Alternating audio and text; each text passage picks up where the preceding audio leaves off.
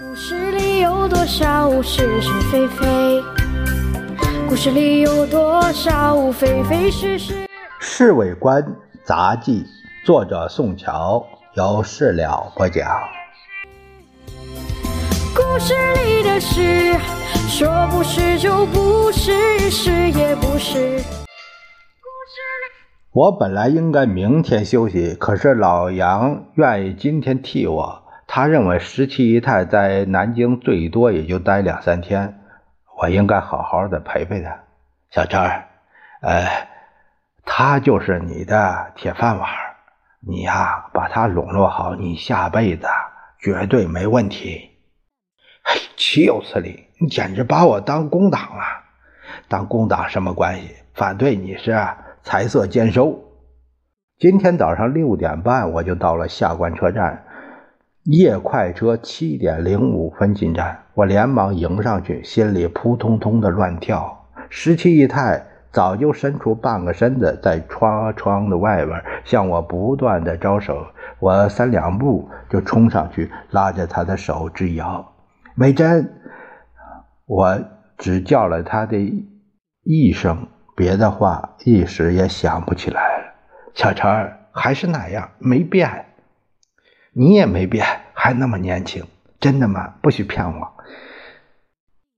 你今天怎么有功夫？等一会儿要不要回去上班呢？你来，你没功夫，我也有功夫。我上车，把他的手提箱拿下来，另一只手搀扶着他。老杨替我上班，放弃了休息，因为他认为我们两个人应该好好团圆一下。哎呦，瞧不出来啊，老杨这个人还粗中有细。他也真够朋友。我们一直来到了首都饭店，在问讯处问好了老杨替我们定下来的房间。哎呀，这个旅馆呐，相当蹩脚。十七姨太在房间里四处打量了几眼，在南京这是最好的饭店了。从前美军顾问团的军官都住在这儿。示意刚刚走出去，我就把他拉在怀里。梅珍，你知道我多想你，真的。你是不是想错人了，梅珍？我紧紧的拥抱着他。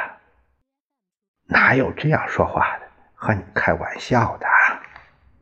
他用手抚摸着我的头。其实啊，我还不是一样想念你呀。时候不早了，我们休息吧。我顺手把窗围放下来，房间里变成了黑夜。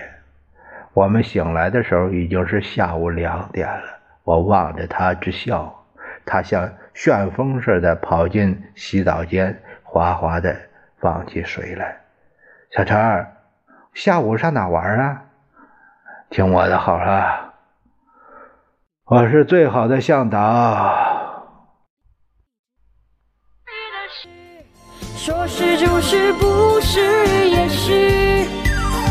故事里的事，说不是就不是，